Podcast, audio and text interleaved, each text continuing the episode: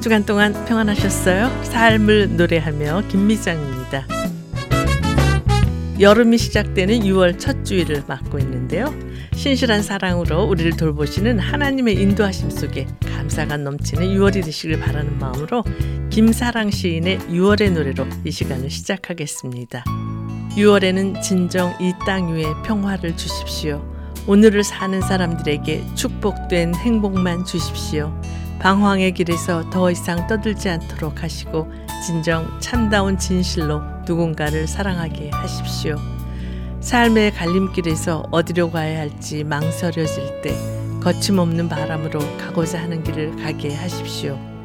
기쁨과 슬픔의 교차점에서 안개에 가려 길이 보이지 않아도 서두르지 않고 여유롭게 6월과 더불어 흐르게 하십시오.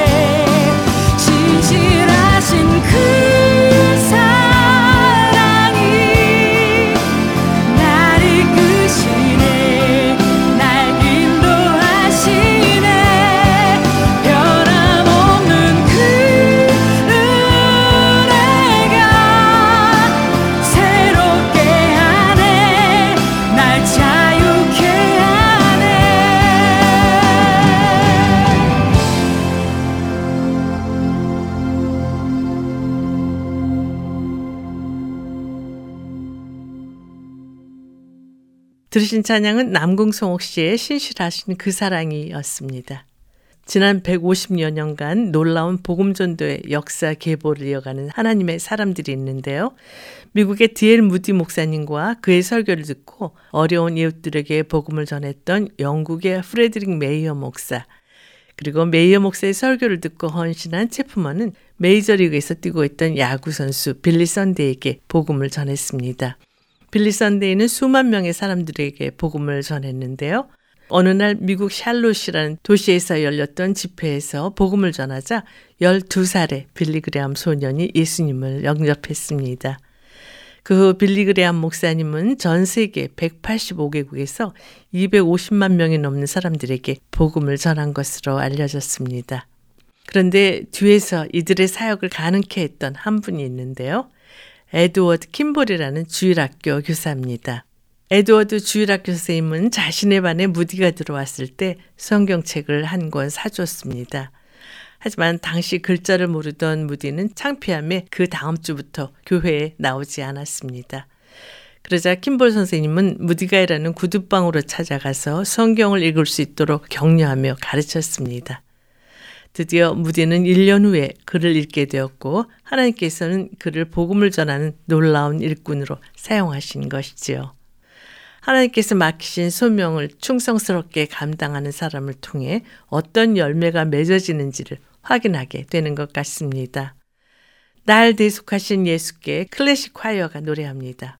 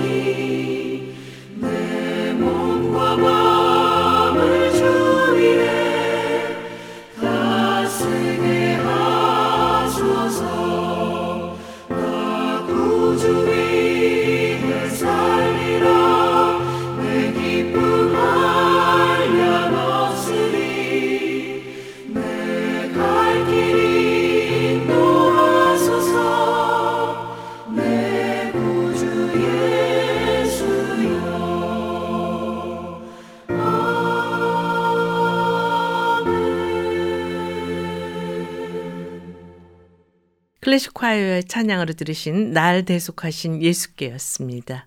삶을 노래하며 이 시간은 삶을 노래하며 살 수 있는 이유를 은혜로운 찬양과 말씀으로 엮어서 꾸며드리고 있는데요. 이제 말씀 있는 사랑방 코너와 함께 하시겠습니다.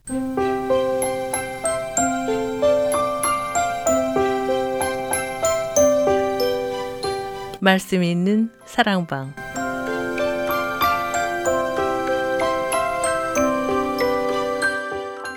신앙생활에 꼭 필요한 주제의 말씀으로 이 시간을 은혜로 채워주시는 성화 장로교회 이동진 목사님과 전화를 연결해서 말씀을 나누도록 하겠습니다.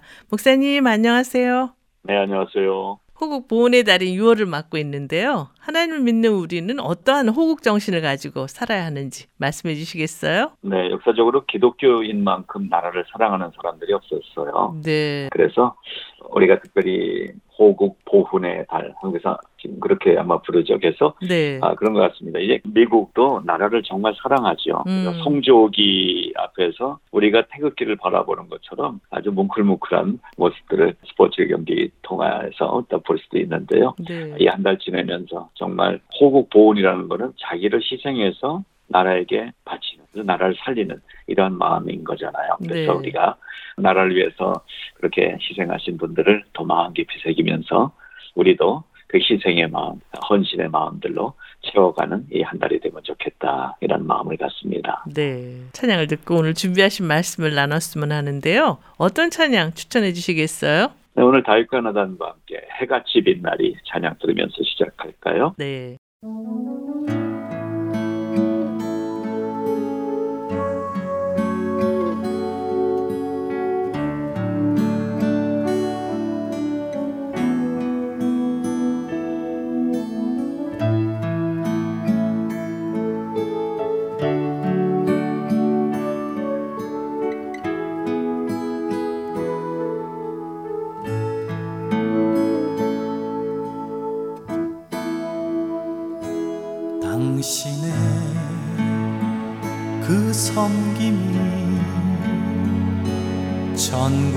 전국에서 해같이 빛나리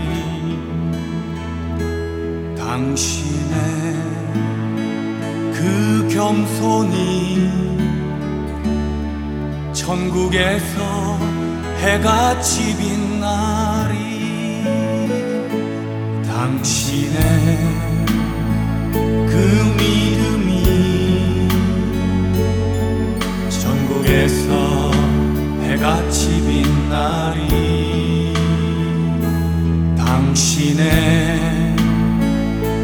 충성이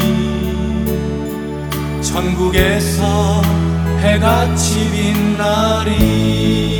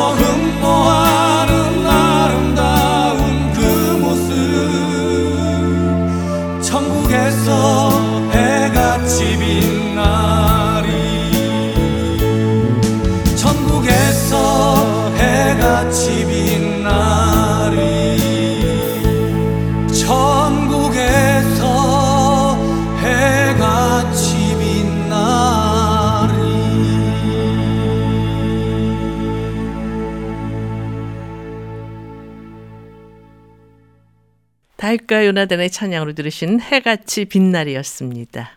목사님 오늘은 어떤 주제로 말씀을 준비하셨어요? 네, 봄이 조금 지나서 제목이 조금 그렇긴 하지만 그러나 지금도 그 과정이니까 씨앗과 열매 이란 주제를 생각해 봤어요. 네. 그래서 말씀을 갈라디아서 6장에 있는 말씀 그리고 요한복음 12장 24절 말씀을 본문으로 한번 정해 놓고 씨앗과 열매의 인생에 대해서 한번 생각해 보고자 합니다. 네. 오늘 본문 말씀을 먼저 읽어 주시겠어요?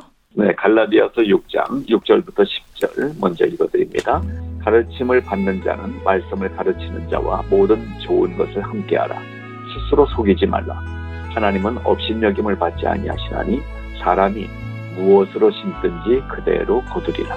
자기의 육체를 위하여 심는 자는 육체로부터 썩어질 것을 거두고 성령을 위하여 심는 자는 성령으로부터 영생을 거두리라. 우리가 선을 행하되 낙심하지 말지니 포기하지 아니하면 때가 이름에 거두리라. 그러므로 우리는 기회 있는 대로 모든 이에게 착한 일을 하되 더욱 믿음의 가정들에게 할지니라. 그리고 한 군데 더 요한복음 12장 24절 말씀입니다. 내가 진실로 진실로 너에게 이르노니 한 알의 밀이 땅에 떨어져 죽지 아니하면 한 알 그대로 있고 죽으면 많은 열매를 맺느니라. 이 두 곳의 말씀을 오늘 본문으로 정해봤습니다.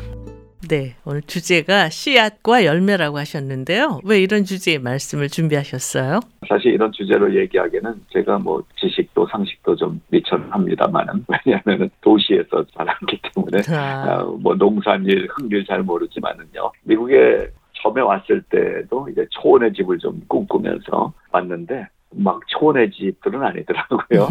근데 처음에 와서 살던 아파트 뒤 마당이 조그만 게 있어서 고추, 오이, 호박, 또 나팔꽃 이런 씨앗들을 좀 사다가 심었어요. 네. 어, 그랬더니 정말 신기하게도요. 나더라고요. 음. 꽃잎도 나오고 이파리 나오고 아 근데 몇 달 만에 첫 번째 살던 집에서 이사 가면서 열매까지는 못 봤는데 음, 요즘 와서 살고 있는 집에 뒷마당이 좀 있어서 토마토도 심어보고 뭐 간단한 것들 심었는데요. 너무 잘 자라요. 네. 그러면서 제가 생명의 신비에 대해서 정말 농사 짓는 분들이 신앙이 제일 좋을 것 같다 이런 마음도 들더라고요. 네.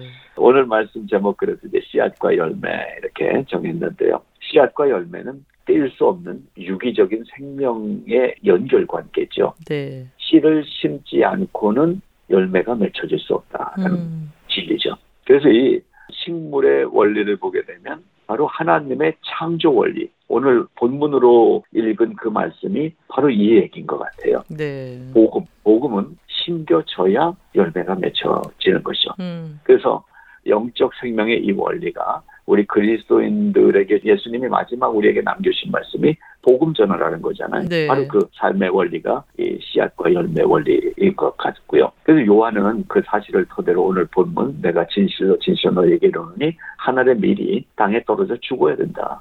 죽지 않으면 하늘 그대로 있고 죽어야만은 열매를 맺는다라고 말씀해 주신 거고요. 네. 바울도 그 예수님의 말씀의 원리를 분명히 깨달았기 때문에 고린도전서 15장 36절에 어리석은 자여 너의 뿌리는 씨가 죽지 않으면 살아나지 못하겠다라고 말씀한 거죠. 네. 썩은 열매로 냄새가 진동하고 또 아예 열매가 없는 신앙의 위선으로 쇠퇴해가는 모습이 오늘날 나름대로 열매를 맺었다고 하는 우리 교회의 현실이 아닌가 하는 아픈 마음을 가지면서요. 오늘 우리는 그 신앙의 근원에 어떤 씨앗이 심겨졌는지 씨가 발화해서 열매가 잘 맺어지고 있는지 아니면 결국에 먹지도 못할 썩은 열매만 매달려 있는 것은 아닌지 말씀 앞에서 다시 한번 솔직히 우리가 서서 우리 자신을 한번 점검해보고 하나님 앞에 다시 진실하고 충성스럽게 풍성한 복음의 열매를 맺어야 되겠다.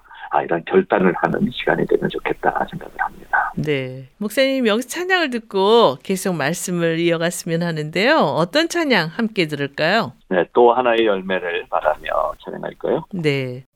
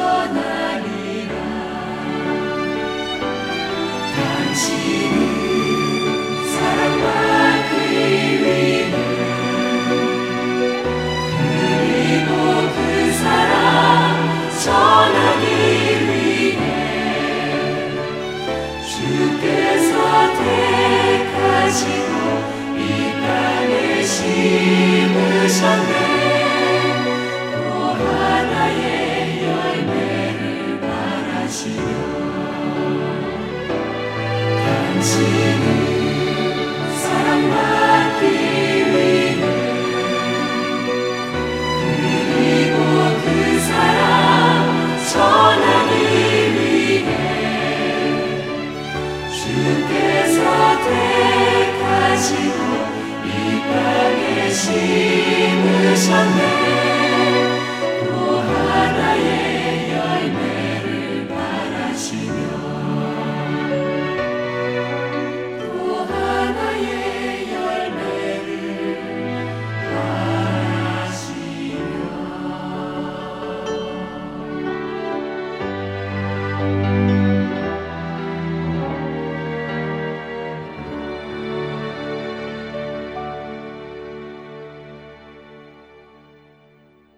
옹 기장이 선교단의 찬양으로 들으신 또 하나의 열매를 바라시며였습니다.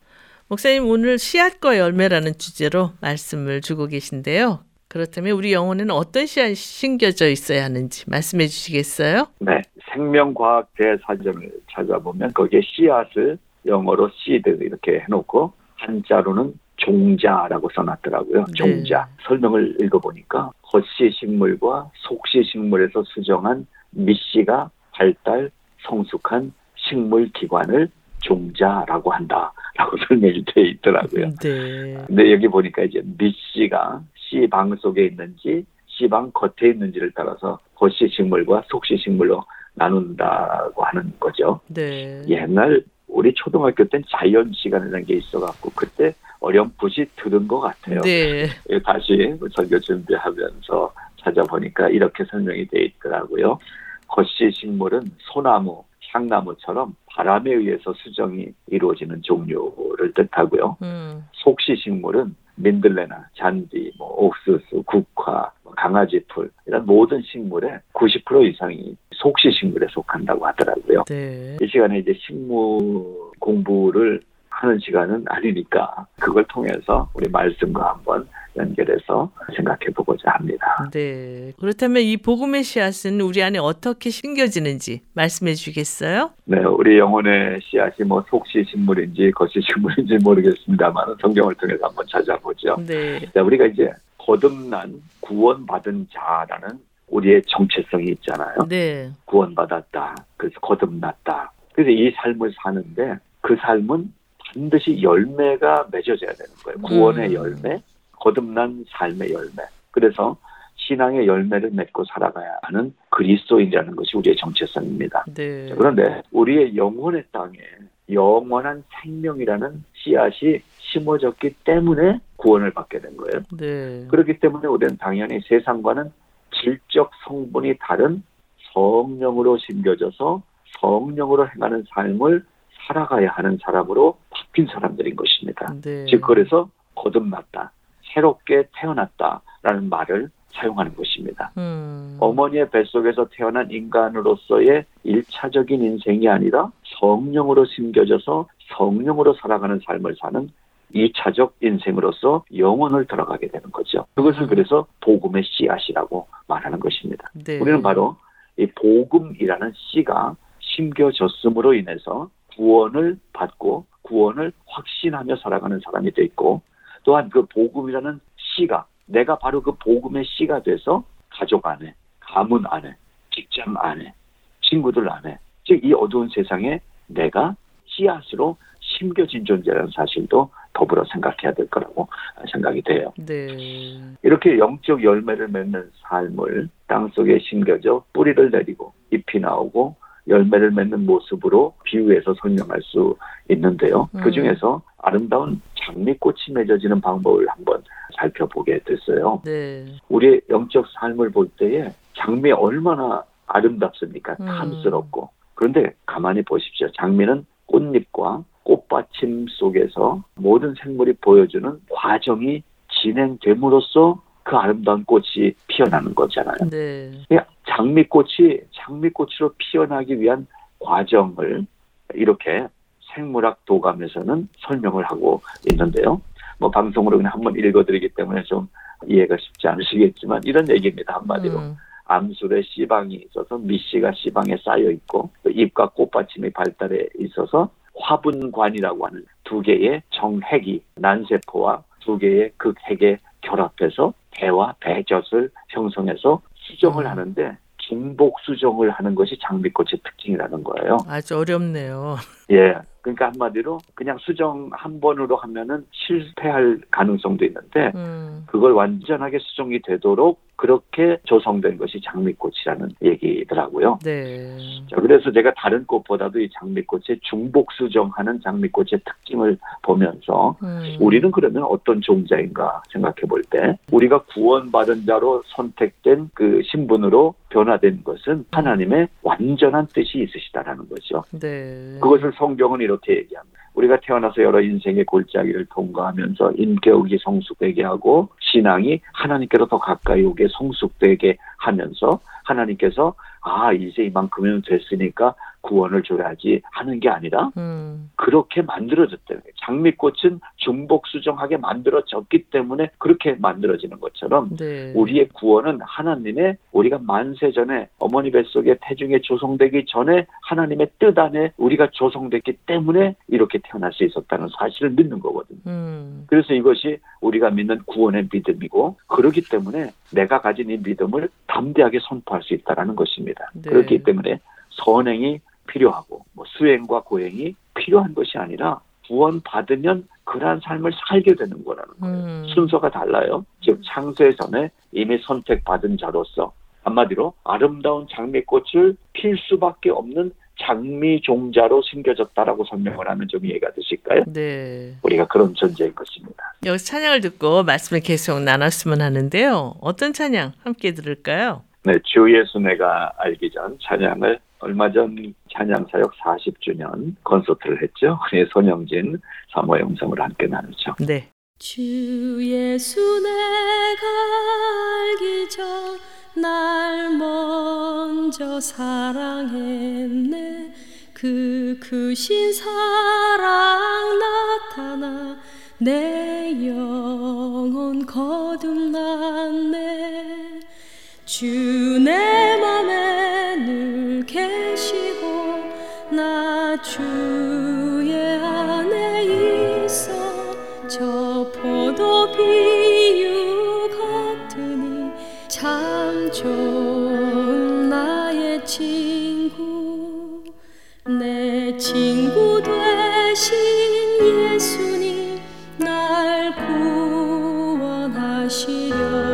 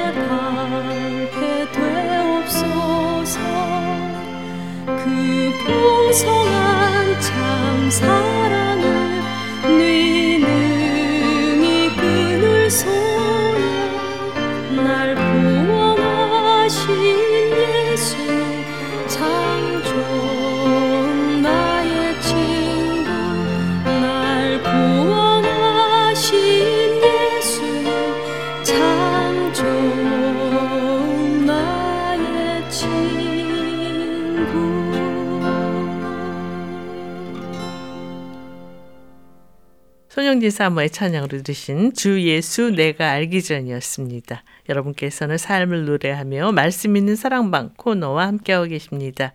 오늘은 성화교회 이동진 목사님과 씨앗과 열매이라는 주제로 말씀을 나누고 있는데요. 목사님 그렇다면 하나님께서는 내 안에 심겨두신 씨앗이 어떻게 열매를 맺기를 원하신다고 생각하세요? 네, 자기의 육체를 위하여 심는 자는 육체로부터 썩어진 것을 거두고 성령을 위하여 심는 자는 성령으로부터 영생을 거두리라. 갈라디아서 6장 8절 이 말씀이 바로 그것을 말씀하고 있죠. 네. 더불어서 고린도전서 15장 36절부터 38절을 보면요. 어리석은 자여 너의 뿌리는 씨가 죽지 않으면 살아나지 못하겠고 또 너의 뿌리는 것은 장래 형체를 뿌리는 것이 아니요 다만 말이나 다른 것에 알갱이 뿌리로되 하나님이 그 뜻대로 저에게 형체를 주시되 각 종자에게 그 형체를 주시느니라. 바울이 이걸 아주 자세하게 설명을 하고 있어요. 네. 씨는 뿌려진 우리에게 하나님이 요구하시는 것이 있어요. 음. 죽으라는 거예요. 씨의 운명은 죽음입니다. 놀라운 것은 씨의 운명이 죽음인데 그 운명 속에 담겨 있는 진짜 내용물은 생명이라는 거죠. 네. 바로 예수님이 이 땅에 결국은 죽으러 오신 거잖아요. 음. 죽으러 오셨는데 죽으러 오신 거의 내용은 살리기 위해서 하는 거죠. 네.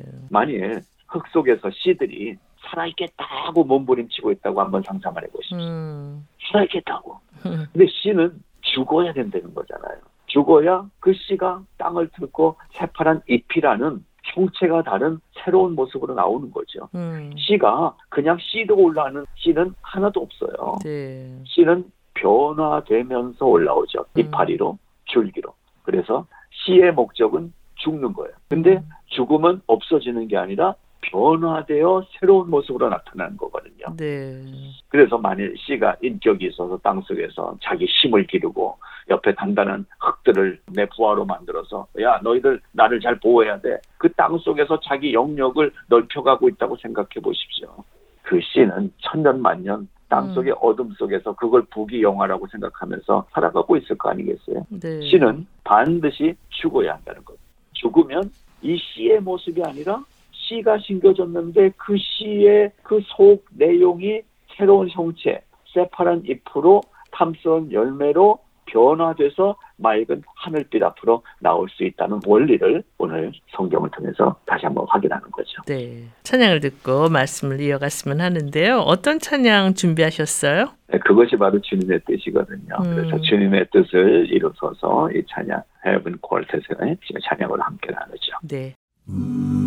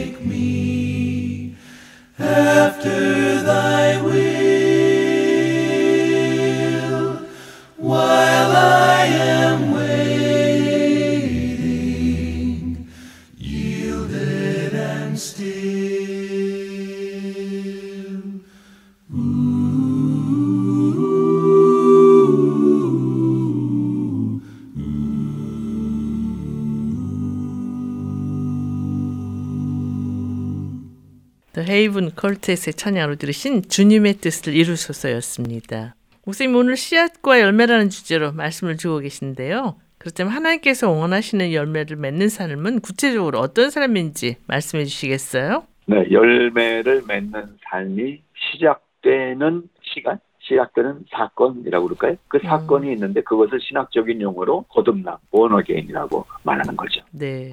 성경 원문을 보게 되면 거듭나다라는 말을 게네때 아노땐이라는 문장을로 표현을 했는데 이게 음, 능동태가 아니라 수동태의 문장이에요. 네. 그건 무슨 얘기냐면 내가 취해서 내가 노력해서 그것을 얻어내는 게 아니라 누군가 나에게 주어야만 거듭날 수 있다는 표현이거든요. 네. 그렇기 때문에 기독교 신앙은 자수성가가 없어요. 음, 면벽수도 뭐 3천 배 이런 것이 우리의 구원의 조건이 아니라 누군가 줘야만 받는 거예요. 네. 그게 구원인 거예요.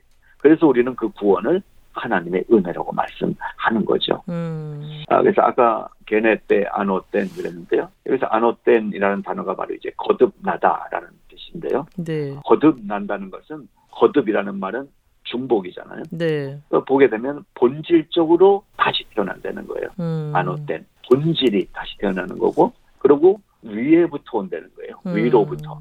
그래서 그 기원이 바뀌는 거예요. 그러니까 우리가 태어난 어느 산부인과 병원이 내 생명의 기원이 아니라 위로부터 태어난 새로운 그것이 이제 거듭남이라는 말인 것입니다. 네. 그래서 아까 이제 아노땐이라는 단어 본질 다시라는 단어를 썼는데요. 아노땐이라는 단어가 그 근본과 같은 어떤 형식을 가진 반복적인 것을 뜻한다면 파린이라는 단어가 있는데 파린은 단순하게 반복되는 것을 뜻하는 거예요. 네.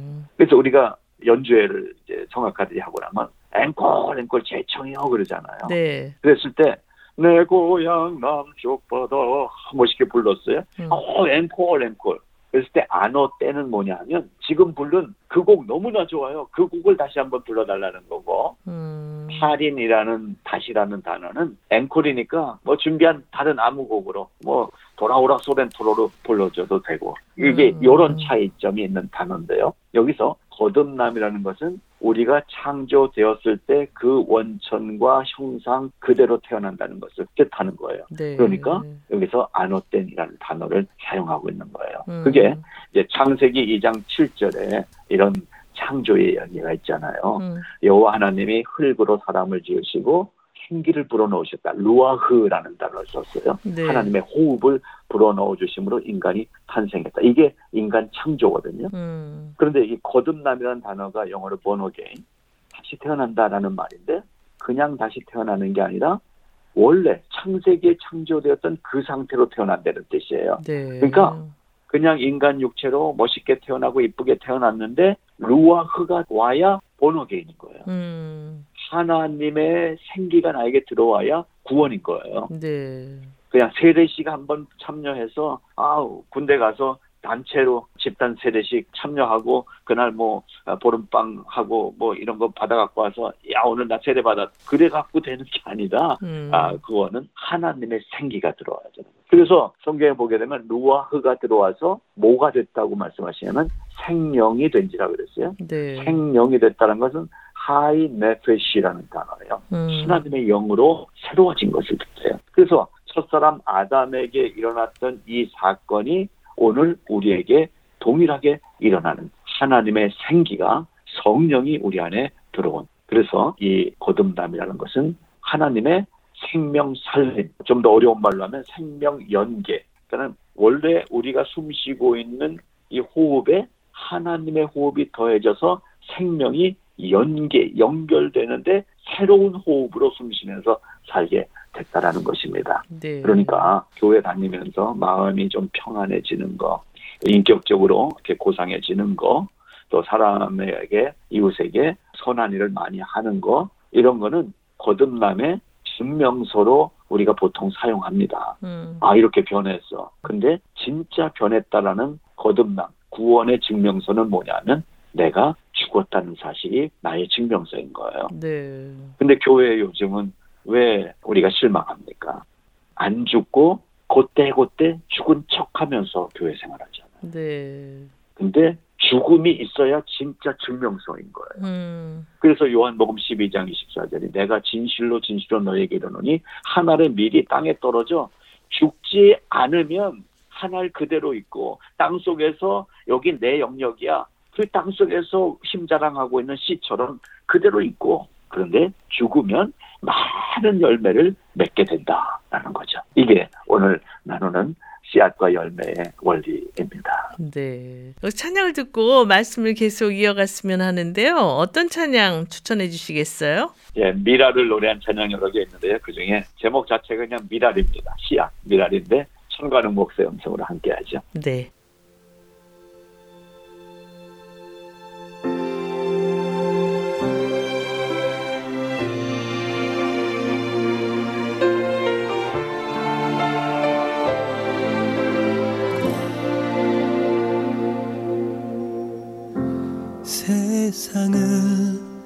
구원하기 위해 흘려야 할 피가 필요하다면 죄인을 대신하기 위해 희생의 제물 필요하시다면 내 생명 재단 위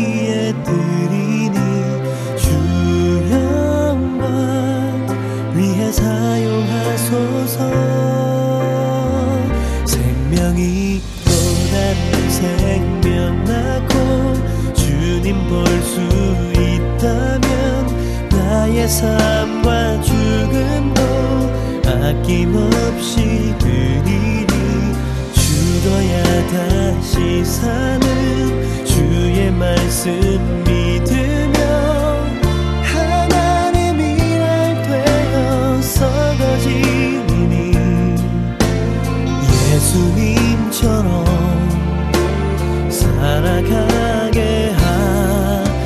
하소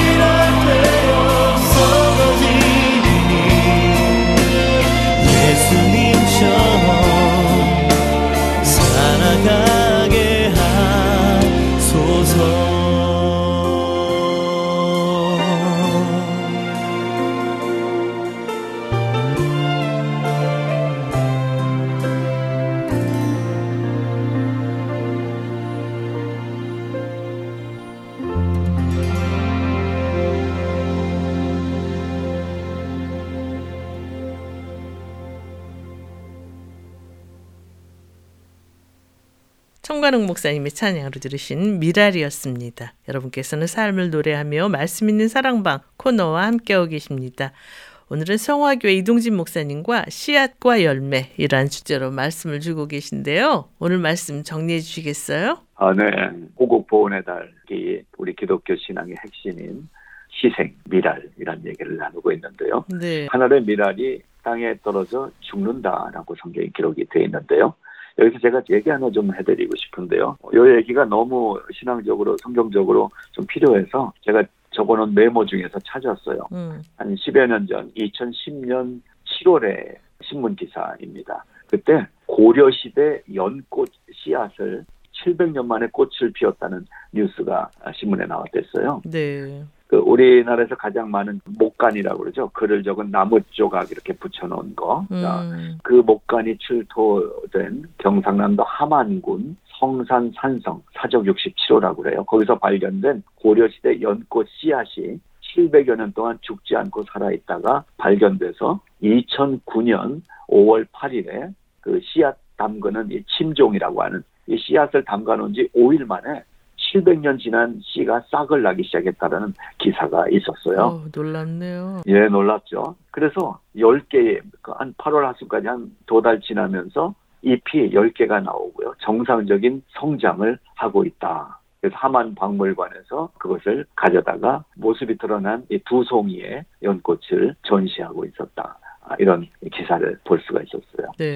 바로 이것입니다. 지금 700년 전 이 연꽃 씨앗이 썩어버린 게 아니라 죽은 걸로 있었던 거예요. 음. 근데 그 죽음이라는 상태가 그냥 시들어 버리고 썩어버렸으면 이 씨가 다시 발화돼서 700년 후에 연꽃을 만들어낼 수 없었을 것이다. 라는 게 이런 기사였거든요. 예, 그렇다면 죽는 것과 썩는 것은 큰 차이가 있네요. 어, 예. 뭐, 우리 이제 언어에 좀 차이가 있긴 합니다만 그 의미를 한번 살펴보면 좋을 것 같아요. 네. 요한복음 12장 24절에서 궁극적으로 미랄은 예수님을 가리키고 있는 말이거든요. 네. 그래서 예수님이 돌아가신 후에 썩어버린 게 아니라 죽으셨잖아요. 네. 썩어버린다는 표현 대신에 죽는다라는 표현을 성경이 선택한 거예요. 음. 여기에는 우리가 생명이 씨앗으로 태어났고 생명을 잉태하고 죽는 인생으로 우리가 생각을 하는데 네. 예수 그리스도 없는 육체는 사실은 죽는 게 아니라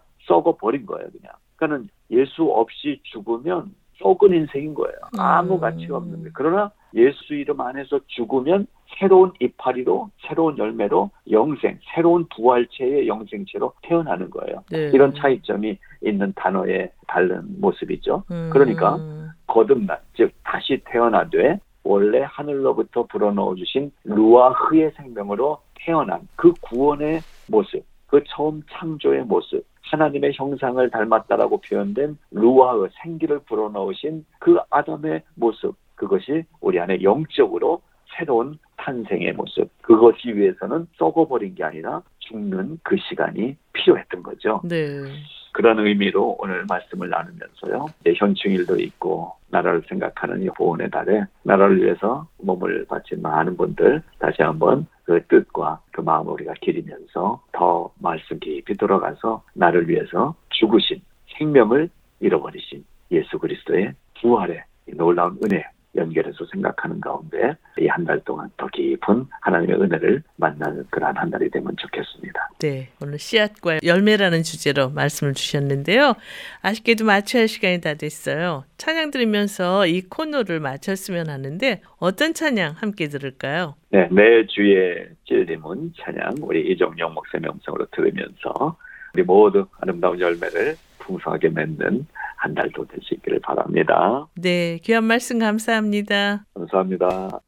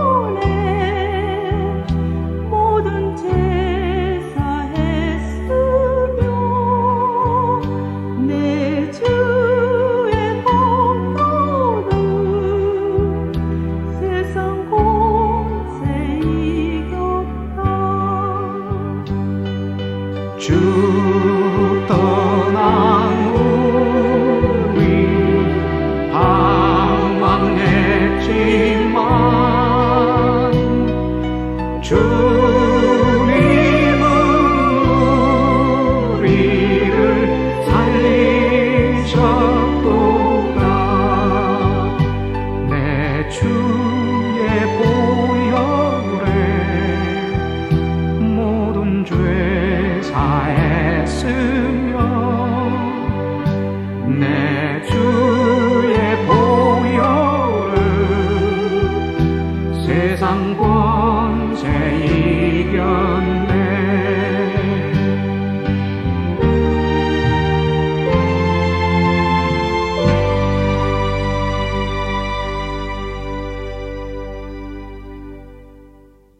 삶을 노래하며 오늘 들으신 내용은 극동방송 미주지사 인터넷 홈페이지 usk.febc.net usk.febc.net에서 다시 들으실 수가 있습니다.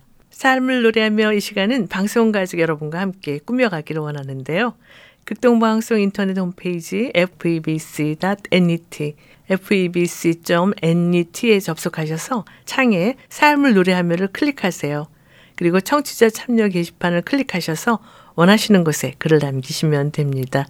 방송에 참여하신 분께는 김장원 목사님 큐티집이나 찬양 CD를 보내드리겠습니다. 오늘 방송을 들으시고 궁금하신 점이나 극동방송 사역에 대해 관심 있으신 분은 연락 주십시오. 전화 562-448-1782 562-448-1782로 연락 주시면 자세히 안내해 드리겠습니다. 우리를 위해 하나의 미리 되신 예수 그리스도를 닮아감으로 하나님께서 기뻐하시는 열매가 풍성한 우리의 삶이 되기를 바라면서요. 삶을 노래하며 오늘 순서를 모두 마치겠습니다. 지금까지 저는 김미정이었습니다. 안녕히 계십시오.